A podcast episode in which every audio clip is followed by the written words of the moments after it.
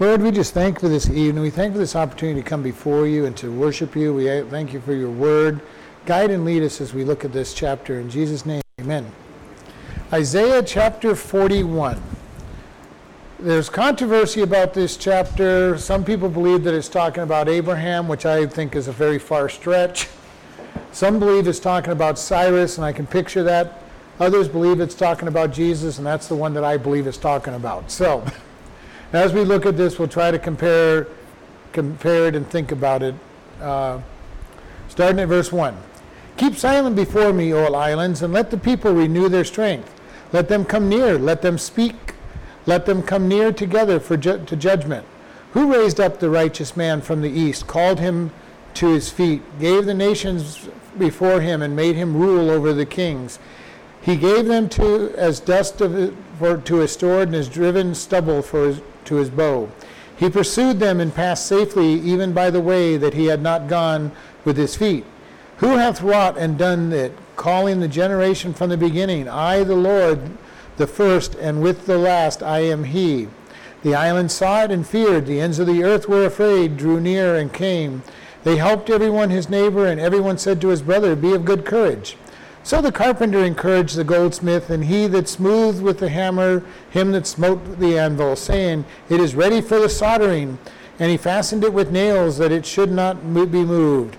But you, Israel, are my servant Jacob, whom I have chosen, the seed of Abraham, my friend. You, whom I have taken from the ends of the earth, and called you unto the chief men thereof, and said to them, and said unto you, You are my servants, I have chosen you and not cast you away. All right, so we're going to look at this. Uh, starts out with Keep silent before me, O islands. And this isn't just referring to the literal islands, but anything that can be sailed to, because the Jews looked at anything out beyond the sea as, as islands. They were not a seafaring people. They were landlocked. When Solomon wanted to go get the gold from, from India and everything, he had to hire uh, sailors to take his people where he wanted to go. They never have been sailors. When you read the Word of God, they look at the, they talk about the sea as being trouble, and they always look at the ocean as raging and being a, being a troublesome place. They, they were not seafarers. And it says, and let the people renew or change for the better their strength. Let them come near, let them speak, let us come together for judgment. So God is saying, okay, all you islands, all you people, come together. Come together and make your case to God. And not that, not that God's saying you're going to win, but He says if you have something, make your case. And this is the same thing God tells Job at the end of the book of Job when, when Job finally gets tired, you know, starts crossing the edge and really justifying himself and saying, I want to speak to God. I want to, I want to make my case to God. And God came and saw him. And God told Job, Stand up, give your defense. Tell me if you can. And goes on a whole long list of scientific discoveries and stuff that we're just now beginning to understand. And he's going, Tell me, if you have an answer, tell me these things. Here he's telling the nations, you, you've, got, you've, got a, you've got something to present to me, present it. And it's kind of where I think we are today in our world. We have all these kind of people saying, well, we, we know better than God. We're smarter. We, can, we know how to work everything. It's amazing to me, for as smart as we think we are, we don't know very much. All right? We can predict the weather as long as we accept a 75% chance of being right as okay. Better than it used to be. We're getting more knowledge about how weather works. I can remember the weathermen were right 50% of the time. It was, it was pretty good predicting. Now they're about 75% right. But even that, you know, is not 100% because they do not know everything that involves the weather and triggers it and moves it forward. And God has challenged people. I created this stuff. I know how it works. You think you have a complaint against me? Come and present it. Come and, come and stand before me and make your complaint. In verse 2 it says, Who raised the righteous man from the east, calling him to his feet, and gave the nations before him, and made him rule o- over kings? He gave them as dust to his sword and as driven stubble to his bow. This is one of those verses I don't think fits Abraham very well. He did come from the east. He came from the Ur of Chaldees. And he did rule over kings. He went to battle to, to, rescue Lot. He beat the seven kings. He, he was very victorious in his battles, but he never really ruled over anything. All right? He, he was a pilgrim. When he had to fight, he would win, but he never ruled. I really don't think it talks about Abraham, unless you're talking about Abraham and his descendants. Uh, because David rules, Solomon rules, many of the kings rule, but I think that's stretching this out too far. And now, this could be Cyrus. Cyrus is the king of the Medo Persian Empire. He conquers uh, Babylon at the end. He comes from the east. He definitely rules the nations. He rules the then known world. You know, and one of the things that they say, one of the reasons they say it can't be Jesus is because Jesus never went to battle. However, we know that Jesus will go to battle. At the end of the tribulation period, Jesus comes to battle, conquers the world, and rules. I really believe this is Jesus that's talking about because that's also when the end of that period of time is when they're called to the white throne judgment and people are said okay we're ready. God is sitting on the throne in judgment. Uh, if you have a defense now is the time to do it. And he's going to hit them with every fact that, that, that they cannot open their mouths and make a statement against. And this is just it. When we stand before god when we humble ourselves and stand before god in his word and teaching we don't have anything to say when we truly humble ourselves and repent. Because we realize that no matter how many arguments I make in my head, no matter how I try to justify myself, when I come before the God of the universe, I don't have anything to say. And I've done this many times in my lifetime, going, okay, God, you know, I did this because. And I justify it in my brain, you know, thinking that I'm talking to Him, and then I'll read the Word or a pastor or a teacher will say something, and it's like, uh, well, I guess uh, God is right. I don't, I don't have a leg to stand on. God, I'm sorry. All right? So we see here, he says, Who raised the man from the east? Jesus and the Messiah are always talked about coming out of the east, from the rising sun. Uh, and that's one of the things that make me lead this way. And he was called by the Father to step up. He's sitting at the right throne of heaven, waiting to go and conquer this world. And this is really an interesting thing because we, in our thinking, always think about Jesus as the Lamb of God. And he is the Lamb of God. But there's coming a day when he is going to rise off the seat of heaven and no longer be the Lamb of God. He's going to come out as the Lion of Judah the ruler of this world, and his mercy and grace will not be what he's known for. He'll be known for judgment and holiness and righteousness. During the millennial kingdom, he's going to rule with an iron rod. People are going to be forced to obey. And only God can truly force somebody to obey. They will be, you know, we want to talk about thought police. You know, Jesus, God will be the ultimate thought police. All right, angels, go get them. They were thinking about robbing that bank. Go get them. And there's no defense at it. Well, how do you know what I was thinking? God says, I know. I know what you were thinking. You know, what a time, because during that period of time, people are still going to be evil, still have a sin nature, still desire to do wrong, and they're going to realize that can't get away with it. And when Satan comes and is released at the end of the thousand years, he's going to have all kinds of people who want to sin and will join his side and rebel against God. And it's hard to believe. But Adam and Eve sinned in the perfect Garden of Eden. And yet, it's sometimes hard. Oh, you've spent a thousand years with Christ as your ruler. How could you rebel against him? And yet, we know that the world, for the most part, is going to rebel against him after a thousand years. And that's hard to, hard to even picture. And yet, the Bible says Satan is going to gather an entire army to go against him. Now, it's not a very long word. He speaks, they're dead, and it's over. Uh, you know, Satan convinced them to rebel. They rebel and they die. And not, not much of a war. When you have ultimate weapons like God does, it's pretty easy to win the, win the war. And so he rises up and he gives the nation, and God gives the nations to Jesus. Now, the nations were also given to Cyrus. So, again, I'm not going to make a strong case that it has to be Jesus.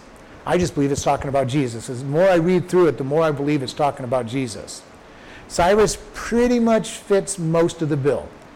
I have trouble calling Cyrus a righteous man. He was pretty cruel and bitter. Now he is considered righteous to the Jews because he did send them back to back to Israel. He gave them back their land. After 70 years in captivity with Babylon, he put them back in the land. And one of the things that convinced him to put them back in the land was the fact that his name was in the book of Isaiah, which was written a couple hundred years before Cyrus was even born or thought about. And I believe it was Daniel that probably showed it to him because Daniel's his ruler. He would have known. He would have said, Here, Cyrus, here's your name. Here's your name in one of our old books that was written 200 years ago. And Cyrus let him go home because he was absolutely sure that the prophecy was about him. After all, it named him, said that he was from the east, said he was the ruler of the world, and he decided it was about him. And I'm pretty sure it was. And so he's considered righteous by the children of Israel because he did something good for them. But he was not a righteous ruler. He was just like every other despot of that age and was evil and treated people unkindly. So I have trouble calling him a righteous man. All right? Uh, says he gave them the dust of his sword and the driven stubble of his bow.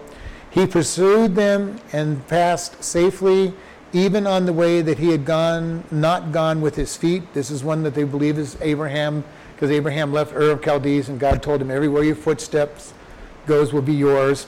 Cyrus came from the east, conquered the entire known, known world, so he fits this. Jesus is going to rule the whole world, and it's all his in the first place. Now, the idea of his, where his feet have not gone is a little harder for Jesus because he owns everything, but in his, in his lifetime, when he was alive, the only place he ever went was all through Israel and Samaria. He didn't leave that area. So, again, if this is actually going to be the millennial kingdom, and I believe it is, Jesus will have conquered that and he will travel the world in a physical body. So, again, I see this as Jesus. And I'm, and I'm open to anybody wanting to say it's not Jesus, but that's okay. I mean, we want to believe what we want to believe, know why we believe it.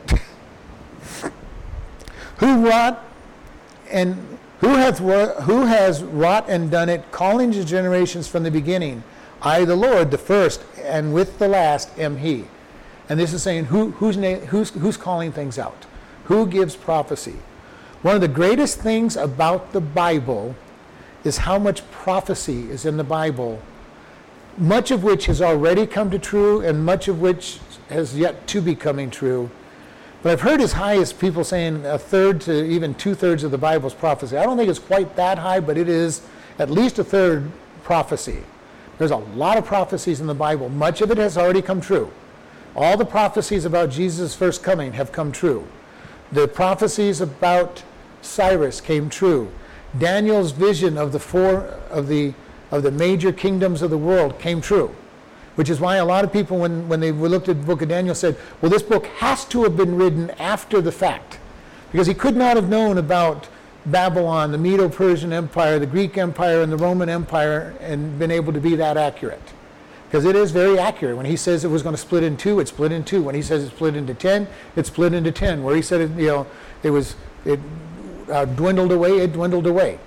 So people were absolutely sure that it had to have been written afterwards, which is one of the great things about finding it in, in the Dead Sea Scrolls, amongst the Dead Sea Scrolls, and they're going, look, that takes care of that. We know that those are before Roman Empire, and it kind of took the wind out of their sails. You know, they, they might have still been written, you know, after Nebuchadnezzar and, and Cyrus, but it definitely wasn't written after Alexander the Great and Caesar. So, and we know that it wasn't anyway. It was written during the time of uh, Nebuchadnezzar because that's when it was the dream was interpreted for him. So right at the very beginning of the first kingdom, it was interpreted. And so we look at this and it says, He gives out the beginning and the last. And I love this. It says, I am the Lord, the first and with the last. All right? It's not saying I will be with the last, but I am with the last. And this goes back to what I keep saying over and over. God is eternal. He is with the beginning, even right now. He is at the end right now, and He's dealing with us right now. Kind of an amazing, amazing thought. And here He's saying, I'm eternal.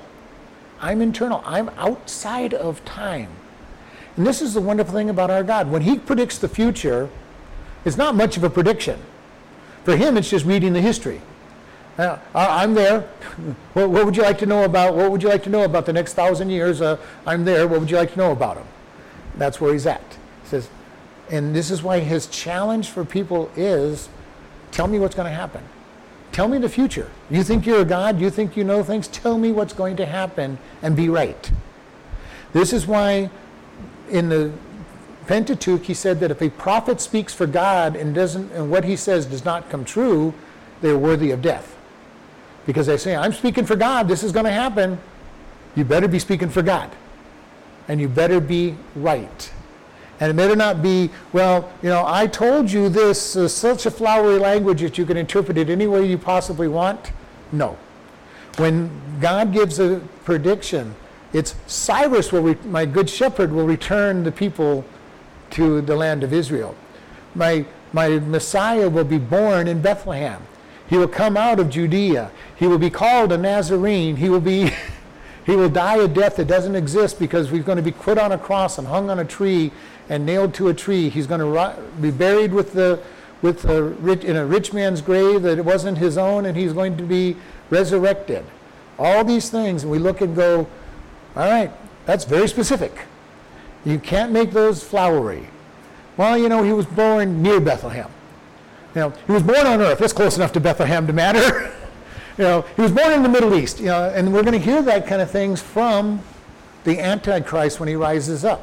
When he wants to show that he's God, he is the Messiah, he's got to be able to look at these scriptures and say, here's what it is.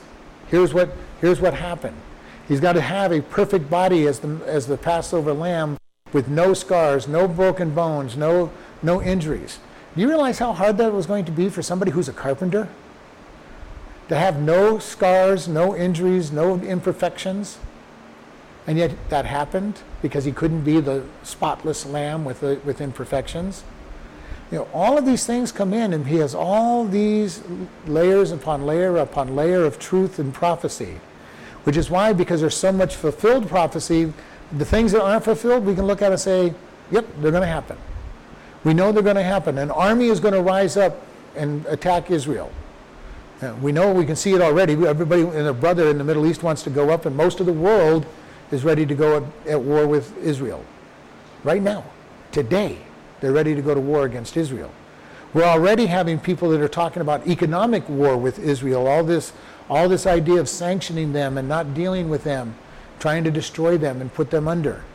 You know, we've got all these things going on and God said these things are going to happen. The wonderful thing about the scriptures is it's so full of prophecy and God challenges, and this chapter is one of those challenges. Tell me if you can. Go out there, tell me, tell, you know, you're going to talk about idols here in a moment, and go, you know, you think you're wonderful, you idols, you, t- you tell the future. You know, you, you give a prediction for the future. You tell what's going to happen, and you better be right. All right? And this is our God saying, I'm, I, the first and with the last. I am He. I am. When Jesus told the disciples, before Abraham was, I am, he knew what he was telling the, telling the Pharisees. And the Pharisees understood what he said. A lot of people will tell you, Jesus never claimed to be God. That one statement, he was claiming to be God. And the Pharisees knew that he was claiming to be God because he said, Before Abraham was, I am. He wasn't saying, I am a man, I am a carpenter. He said, before Abraham was, I am. And they picked up stones to, to, to uh, stone him because he was speaking blasphemy as far as they were concerned. He, in their mind, they knew he claimed to be God. So when you hear people say Jesus never claimed to be God, that's a lie. He claimed to be God. Very clearly, on at least one occasion, you know, he did uh, and, and, a couple of other places where he said, I am the living water. And we know that it's talking about God. You know, many places he said, I am the bread of life. You know, he was very clearly saying, I'm God. God gives you a provision. He waters you. He, he is, and by the way, I am. And this is what he was saying, and here he's saying it again. I was, I was with the first, I am the first, and with the last, I am he. Verse 5 says, The island saw and feared, the ends of the earth were afraid, draw near and come. They helped everyone his neighbor, and everyone said to his brother, Be of good courage. They're all encouraging one another. And you know, this is something that becomes very interesting. We have a very fractured civilization right now. There's people on all sides of the coin, but everybody will come together to go against God. It's an amazing thing. You know, we, they will disagree on every topic under the sun, but when it comes to going against God and the church, they will join forces and attack. And it's a very sad thing. And here they are. Let's, let's get together. Let's help. Let's hold each other up. You know, we're fighting God, but we can do it. You know, Satan has that same deception. He, and he has it worse because he actually stood before the presence of God and knows God and turned his back on God. And he knows God's power. He was there at the creation of the universe. He was crea- there at the creation of this world. He was there at the creation of man. And yet he somehow thinks that he can be equal to God. Now, be very careful. Most people say he wants to be, be God or be above God. No, he wants to be equal with God. He wants to sit on the throne next to God. He knows he's not big enough, strong enough, powerful enough to be above God. Because when we read the I wills, I will ascend to the mountain, I will be like the Most High, his statement was, I'm going to be like God, or I'm going to be a God. You know, not above him, but I will be like God. That's his whole thing. What was his temptation to Adam and Eve? With Eve, the day you eat of that fruit, fruit, you will be like God. Same exact temptation that he fell to. And Eve took it hook, line, and sinker and fell. And Adam came right along beside her and, and took of the fruit. And he wasn't deceived. It said he did it willingly. Why he did it, I have no idea. Yeah, maybe, and I, I kind of have a, suspicion that it was because he loved Eve so much that he couldn't picture being without her. And that was what was going to happen. She was going to die and he would live forever. And I think his love for her made him make a sacrifice, had to make a sacrifice or led to that sacrifice. Because how much is done in the name of love? You know, sometimes stupid things are done in the name of love, not just good things.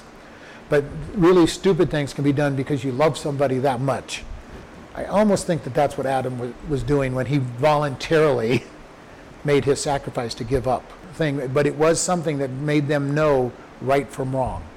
And just being disobedient makes you know right from wrong. But we look here and he says, I was with the first, I am with the last. It says, the islands drew near and he goes, and the people said, are encouraging other, and be of good courage.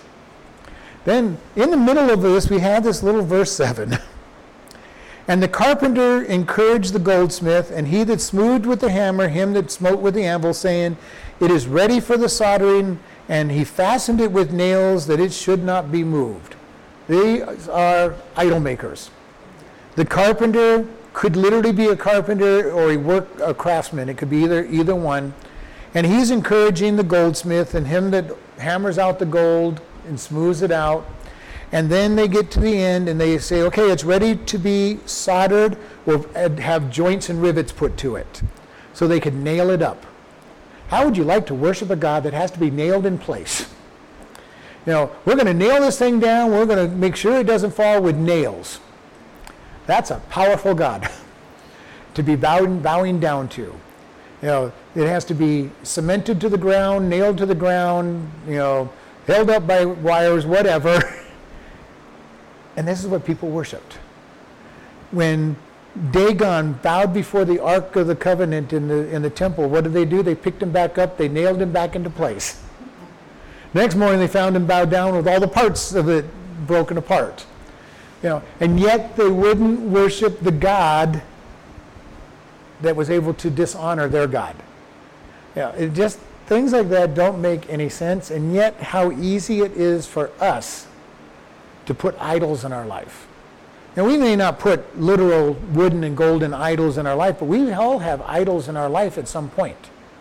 You know, it might be work, family, our entertainment, television, our hobbies, sports, I know lots of people, sports are their, are their idol. They've got to, sports overrule everything.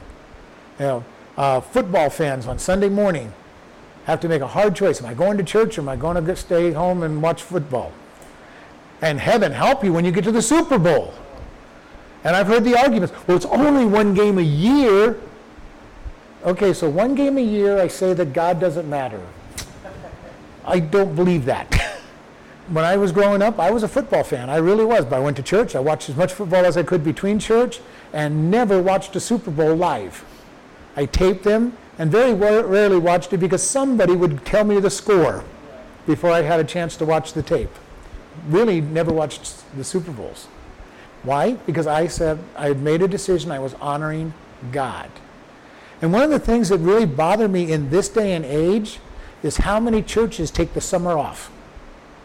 There's churches that literally take, they, not their Sunday morning, they'll have Sunday morning, all, but they'll cancel Sunday nights, Thursday nights, uh, Wednesday nights. If they have cell groups, they will cancel the cell groups because everybody is just way too busy all summer long to serve God. So let's make an idol of their entertainment of summer and place it above God. and I'm not their judge. I mean, that's those pastors are going to have to stand up before God and say why they let people have an idol before God all summer long. You know, I can't do that. I can't justify that, and I won't. But there's a lot of churches doing this kind of stuff. You know, during the summer months you can't serve God. Why? okay, so you take a vacation. So the people are taking vacations. The attendance is going to be down because on the day that the weeks that those people are on vacation. Great. Let those who are serving God be there, and hopefully, when they're on vacation, they'll go to church on that Sunday anyway. I go to church when I'm away from, from home, I go to church. On Sunday morning, I will be in a church somewhere, even if I'm on vacation. My kids always knew that the few times we took vacations anywhere, we were in church, taking time off from God. The, the summer activities are more important than God. That's an idol. Now, they're not going to accept that as an idol. They're not going to see that as an idol. They're just saying their idea would be, well, we don't have enough people. We're not going to burn the electricity or whatever. Whatever their logic is, I don't know. All right? When I have so much trouble getting people to serve during the summer, I'm going to just cancel summer activities. The people who say it honestly believe it. The pastors who've done this and said this, they're good men. I, I really appreciate many of them that I know that will do this. They have an idol that is above God and it's sad. It's sad. Now, I'm sure I have idols in my life. I'm sure I do. We all have something that we place at times above God. We need to be careful with it and be able to recognize our idols because it is easy to put an idol and anything that is placed above God is an idol, whatever it might be. For a lot of women, at least in the older days, it was family. Family was more important than anything else. And that would mean staying home from church if they needed to and you know, whatever it took. And family, for mo- many men, it becomes work. I've got to go to work. And we'll justify it. My family needs this income. This income. I'm the one that puts bread on the table. I'm the one that keeps the electric on the on and the and the gas in the cars and pays the bills. I'm the one that has to do these things. And if I'm not doing it, none of this stuff will get done, and we would be out on the street. So God wants me to work. And it's true that God wants us to work, but not to the exclusion of Him. And very important, this is why the Sabbath day is so important. And I really believe in a Sabbath. We need to take a day of rest. Now, whether that's going to be Saturday or not, that's I'm going to leave that to each individual, but we need a day when we rest. I know a pastor that I sat in his church, and I always told him he needed to take a day off. And, it, and his attitude was, I enjoy doing what I'm doing when I'm building, working on the church property and doing the gardening and doing the construction. I go, God says you need a day off. But you know, and that's what most people, well, I enjoy it. The day off that God gave us for Sabbath was basically, when did he give it? To Adam and Eve, he says, rest one day a week. There was no toil in their work. You know, basically, and I love the way Del Tackett he says, quit playing for at least one day a week and, and pay attention to God. I love that. My day off is not for me to enjoy life. I love to work. It's no problem to me to work. My day off is to focus on God and put my attention on Him.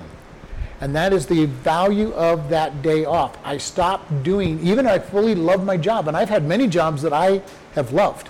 I have been very fortunate to follow the adage of if you, if you enjoy, enjoy what you're doing for work, you never work a day in your life. And I've had several jobs that have been that way, that I just do because I enjoy them. And I would do them if I got paid or not. That's right now as a pastor.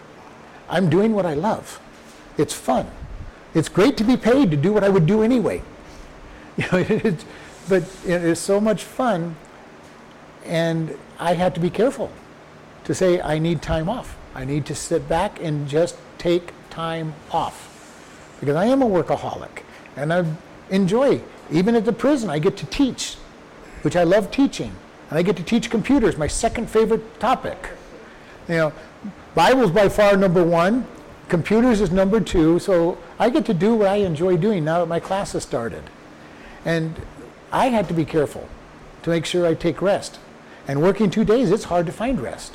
I guard my days off very, you know, my nights off very, very jealously. And when I have a day off from work and both jobs, it's nice to be able to just relax and, and just be paying attention to God more. And this is where he says, he says, these guys are building this idol. All of a sudden, just thrown in there. Just thrown in there. He's talking about himself, and then he throws in there, these guys are making an idol. Verse 8 But you, Israel, are my servant, Jacob, whom I have chosen, the seed of Abraham, my friend. This is Abraham's title, friend of God. And how do we get that? Way back in Genesis, when God is ready to destroy Sodom, God comes to him in the, pres- the person of Jesus Christ. And one of the sentences that he says in that, in that section is, Shall I hide from my friend what is about to happen? And that's when they talk about the destruction of Sodom and Gomorrah. And if you know the story, Abraham goes, Well, God, would you destroy it if there were 50 people? Would you destroy it if there were 40, 30 people? Would you destroy it if there were 20 people? Gets down to 10 people. Well, God, would you destroy it for 10 people? Abraham stops at 10 people. I think if he had gone down further, God would have still said yes, and Sodom would have been saved. But in Abraham's mind, he believes there's 10, 10 righteous people in that, that city. His brother Lot and his wife, he's assuming, are, are, are righteous, and they were. They're the ones rescued. He knows that Lot has two daughters at home, and it says he's got daughters that have husbands. So we have at least 10 people in that, that city that should be righteous if Lot has done his job. So at least, and that's assuming there were only two daughters married. So that's two daughters and their husbands, which are four, you know, plus plus his two daughters who have their engaged, you know, that that they were engaged, and, and Lot and uh, Lot and his wife. So Abraham's sure there's ten people in that town that are righteous, and he stops begging God at ten. And there weren't even that many, and you know, he call Lot calls his daughters and their families, and they go, "No, you're you're you're fool, you're foolish. You're you don't know what you're talking about. We like our life of sin." Lot's wife wasn't all that righteous either. She looks back, and it's turned into a pillar of salt. Why was she leaving, looking back? Probably missed the stuff, because they were being taken out of town without extra clothes, without their furniture, without anything, and she looks back and at what she what she's missing. What happens to Israel when they leave Egypt? They're always griping. Well, back in Egypt, we had all the wonderful delicacies. We had garlic, we had leeks, we had cucumbers, we had melons. Now, I don't know that they had that stuff that often. They were slaves. How easy is it for us to forget the bad of our situation? And this is our danger when we start walking with God and we start looking back at the world. Well, you know, God, I used to have so much fun when I was at the bar you know, having those nights when drinking and all the friends I had, and we forget the hangovers, the stupid things we did when the loss, the loss of money. All we remember is we had a little bit of fun. And sin does have fun, and we got to be careful that we don't remember the sin, the fun part of sin, and forget the drawback of, of the sin. That was Lot's wife. Forgetting the drawback of sin and looking back and saying, I want, turned into a of salt. The children of Israel looking back and saying, well, you know, we're out here eating this manna. You know, all we got is manna. It's keeping us healthy. It's keeping us on our feet for 40 years. We, it, our feet aren't swelling. We haven't, we haven't run out of, you know, haven't outgrown our food. We're not getting fat. We're healthy.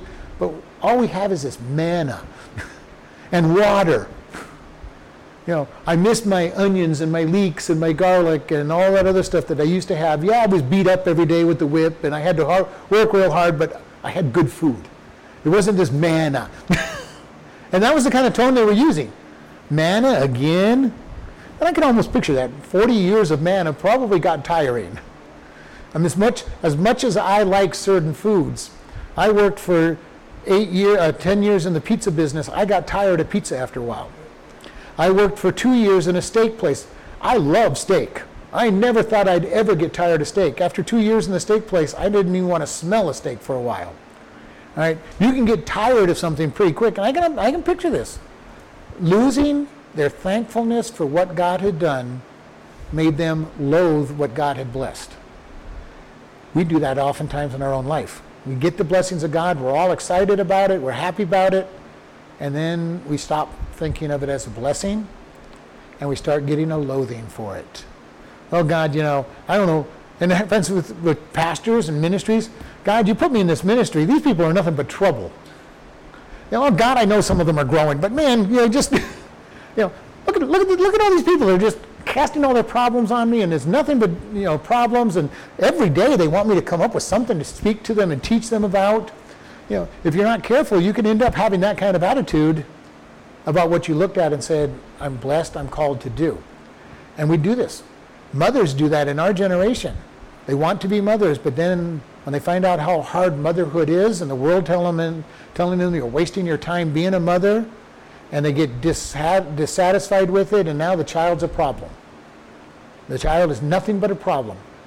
And one of the problems we have is, is people put off having children until much later in their life. Now the child really is a problem. We used to go out and we were able to take cruises. If we just wanted to leave on the weekend, we'd just go out and, and hang out on a, on a weekend, weekend adventure and just leave town. And now we've got this kid that has to be taken care of.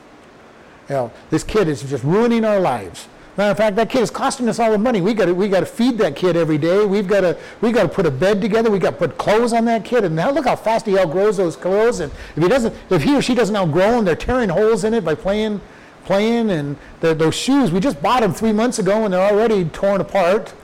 And we just can get really disappointed with something that should be a blessing because they came in and they interrupted our life. As one of the problems with pushing kids off to a later later time if you get married, you have your kids, it's like, okay, well, we got kids. we're gonna, we were already sacrificing, now we'll make more sacrifices. But when you have your life, and I've seen it, you've got your lifestyle. Both of you are working, you're living on two incomes, you got two cars, you've got all this stuff, and all of a sudden a kid comes along. And now all of a sudden you've got babysitting charges, or somebody's got to quit work, and then you really got to tighten the belt because now I don't have the money for my vacations. I don't have money for the big screen TV. I don't have money to go out to eat every every weekend like I was doing. And we get and we look at these blessings as a chain, ball and chain. And this can be true of anything that God has given us. We get happy with it, and all of a sudden we start forgetting that it's a blessing. And we go, oh, man, what a drudgery. I've got to do this. You want me to do this? And this is where we get with it. Uh, you know, but Abraham, a friend of God, in verse 9, whom you whom I have taken from the ends of the earth and called you from the chief men thereof, and said unto you, You are my servant, I have chosen you, and not cast you away. This can be definitely Israel. Israel's been called back from destruction twice, one, or three times actually, Abraham called out of the Ur of Chaldees and made a nation. So we, there's one time when they're called out. They were captured by Babylon and made into servants and scattered all through the Babylonian Empire. And Cyrus calls them back and sends them back to Jerusalem. After that, they're dispersed again by the Roman Empire. And they haven't come back until 1948 when they were called back to be a nation. Know, it's an amazing, amazing story about the Jewish people. They keep getting kicked out of their land and keep getting called back by God. And they don't fully recognize that it's God. It's, but it's so funny because you talk to, you see these Israelites being, being uh, interviewed and they'll talk about how they don't believe in God and yet they'll say God gave them their land. It's you know kind of bizarre. They, they practice Passover and they'll talk about how God delivered them out of Egypt. And yet they'll tell you, I don't believe in God. Schizophrenia, when somebody is not related to God, their thinking can be so schizophrenic that it's ridiculous. They believe in God one moment, they don't believe him in the next. They think God's helping them, they think God, God hates them at the same, in, the same, in the same breath. And the problem that we're having in our world today, the further people get away from God, the more stupid they're becoming, the more schizophrenic they're becoming because the flesh does not want to believe in anything good, wants, wants evil, but wants everybody else to be good. And, and one of the things I find to be very strange everybody wants grace and mercy, but they don't want to give it to anybody. They want to have the freedom to do whatever it is they want to do, but they don't want to let other people have the freedom to do what they want to do. And this is the human nature. Me first, me, me and me only, as a matter of fact. Not just me first, but me and me only. As long as I'm happy, you guys can do whatever you want, but don't make me unhappy. And this is a serious place that we're at in our world. Our world right now is becoming a very me centered world. You, you, if you get hurt, you immediately want somebody to pay. Even if you were stupid and caused it, you want somebody else to pay for you st- your stupidity. And case in point, you know, when you have to put a warning on a lawnmower, do not put your hand underneath the blade because there's a blade. It tells you that somebody sued and won because they weren't told not to. You know, on our bags now, do not put this bag over your head. That means somebody sued because somebody put the bag over their head and won. That's the stupid thing. They won for being stupid. But this is where we're at in our time. God is saying here, you're my servant, I chose you, I have taken you out. But the key to this whole process is God says, You're my servant. We as Christians are his servant. We're to live as his servant. If God tells us to do something, our answer isn't, you know, well, okay, I'm going to begrudgingly do it, but it really should be, okay, God, you said jump how high? You want to hold Doug how deep? You want me to give my life for others? All right, God, I'm doing it. I'm going to pour out everything I have to you for them. Most of people who claim to be Christians have no idea of servanthood. God is the Lord and Master. He is the sovereign of the universe, and when He says something, He expects to be obeyed. Now, we will have a rest. Our rest will come when we go to heaven and we get our mansions, we get our rewards. And but while we're on this world, while it's daylight, we're to serve. We're to do whatever he asked. And this is why Paul said these light afflictions are nothing compared with heaven. And he was really saying, I poured out everything. God has asked me to serve. I'm going to serve wholeheartedly all the time while I've got life. All we're going to do is live 120 years, 200 years max. you know, and God says, I want you to serve me. I want you to serve me. I love reading these stories about the servants who are, who are preaching, who are teaching, who are ministering to God to the day of their death. Yes, they may have slowed down a little bit because their bodies have worn out, but they're still serving. Listening to a story about an evangelist, and he was still working an evangelistic cir- circuit when he finally died of a heart attack at age 77. And he was, and they was still working the circuit, out there preaching all the time. Not as much as when he was younger. He was down to only about 13 or 14, you know, sermons a month instead of one every single day but he was still preaching. He was still reaching out and then died of a heart attack. He gets to go to heaven, he gets to rest. And that's how the servant of God looks. God, I want to I want to pour out my life to you. I want to do whatever it is you want me to do. When I get old and tired, I'll still want to do as much as I possibly can. I'm going to still serve you. And then one day you're going to take me home. And then I get to rest. And I've told you all, my dream would be to die preaching. On one side of me, I don't want that to happen. It would traumatize the church if I died in the middle of preaching. But my dream would be doing what I love and preaching the Word of God and dying while doing what I love to do. Uh, on the other side, I don't want to see it happen because I don't want to traumatize the church watching, watching somebody die. Is that our attitude toward God? Are we willing to serve Him no matter what He asks us to do? You know, whatever sacrifice He asks us to do, when we compare it to heaven, there's no sacrifice on this earth is too much for God. And we need to be able to say, God, I want to do what you want me to do. And this is the true thing. A servant, even in today's world, a servant does what the, the master of the house requests. Right? We don't have as many servants as we used to, but there used to be servants, and the butlers were there watching, and they were there the minute they were needed. The, the servers at the table were there the minute they were needed. You know, they looked for certain signs that they were being, that their needs were being, and their job was to meet that need. And Jesus himself said, the servant at the end of a hard day's work is not told, sit down while, you know, sit down and you'll be, eat your food before you feed me. He says, no, feed me. Then once I'm taken care of, you can go take care of yourself. That's what's expected of us as his followers. Meet whatever he asks us to do at whatever cost it is to our personal desires. God has never promised us that we are going to be uh, rich and famous and people of leisure. He said, You are my servants. And he expects us to work for him, to accomplish things for him. And it may be the businessman who just gives lots of money and support to the to, to God's work. That's his that's his attitude, you know. And this is many of these rich men have been Christians have given God 80, 90% of their profits and said, This is my gift. I can't go out to the mission field, but I am going to support what I can because I'm good at making money. And God, here, here's your money. Now, are all of us called to give, you know, that much? No. But you know, when it's time to call, do we go, God, no, not going to give it. You know, God, I'm having enough trouble giving you my 10%. You know, and many people don't even give him 10%. But you know, we need to be able to look at it and say, God, what is it that you want? I'm willing to make the sacrifices for you for eternal reward. And what those rewards are, I don't know. I'm looking forward to whatever rewards I get from God because of what He's done through me. But I want to serve Him. My greatest desire is to hear, Well done, good and faithful servant, enter into your reward. That is what I want to hear. And I want to do the best I can to hear those words.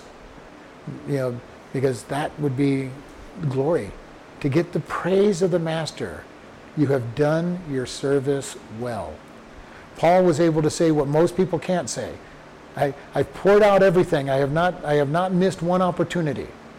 Now, I don't know if he was saying that by grace or if he literally meant he had never missed an opportunity. I can't say I've never missed an opportunity. I've taken a lot of them, but I can't say that I haven't missed an opportunity. I know there have been many that I have missed that should have been taken. But I strive to do what God wants. When I know what He wants, I strive to do what He wants, give what He wants, help where, help where He wants, and be able to reach out. And this is our goal. We are His servants. And we need to look at ourselves as servants. We take care of the Master first, and when we die and we go to heaven, we're no longer servants. We are the bride of Christ. We are royal family in maturity at that point in time. At that time, we will have eternity to be able to rest and not work. I believe there's going to be work in heaven, but you know, again, we go back to the Garden of Eden. How hard is it to work in a perfect environment? Nothing dies, nothing decays, nothing goes bad. How hard would it be to work in that environment? Pretty easy. And God will give us the job that we're perfectly geared to do, equipped to do, and we'll do it right because we'll have perfect bodies, so we'll be doing it right, and we'll enjoy doing it. It won't be work. We'll have to take our, our every seventh day off, you know, to rest because we're enjoying work so much. What will it mean? I don't know. I could picture I could be a teacher the rest of my life and never never feel like I'm working. To me, it's fun to study. It's fun. It's fun to present what I learn. That's just a blast to me put a hammer and saw in my hand, and that's not what I want to do. You know, lug, things around out in the heat. That's not what I want to do. I know people that like that. They like to do that kind of stuff. That that to them is fun. It's not fun to me. I would I would rather not go anywhere near it if it if, if at all possible. I would never want to do that kind of work. I've done it. I've had to do it. I've participated in it, but it's not what I want to do. That is where I get to serve. Yeah. Okay, God, you really want me to be the one lugging the lugging the bricks and the and the boards? I'm not nailing them. I'm not gonna, but I'll lug them back and forth. I can do that. All right. No, not going to be happy about it, God, but I can do that. But I'll be happy because I'm serving you. And that's the thing about it. Will I put my needs in subjection to serving God and doing what He wants done? And you know, the greatest blessings on, not only are there eternal blessings, but God blesses in this lifetime for obedience. Just to watch people as you're serving and get to watch how they respond to God working through you. And people getting saved and people being touched and people being altered in their life. And it's just so much fun serving God and saying, All right, God, thank you.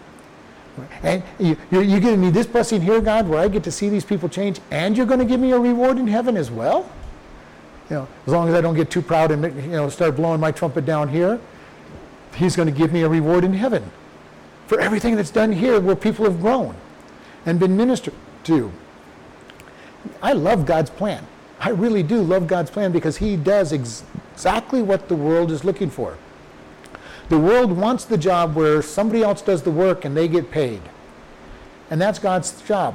He says, All I want you to do is be crucified, let me work through you, and by the way, I'm going to throw in rewards for you in heaven. And some rewards while you're down there, too. What a blessing. Lord, we just thank you for this day. We thank you for this opportunity we have to come together. We ask you to guide and lead us. Lord, help us always to put our trust in you and learn to just be your servants, just as you, Jesus, obeyed the Father to come to the world and die. And you took a horrible death and took it willingly for us. And we just thank you. In Jesus' name, amen.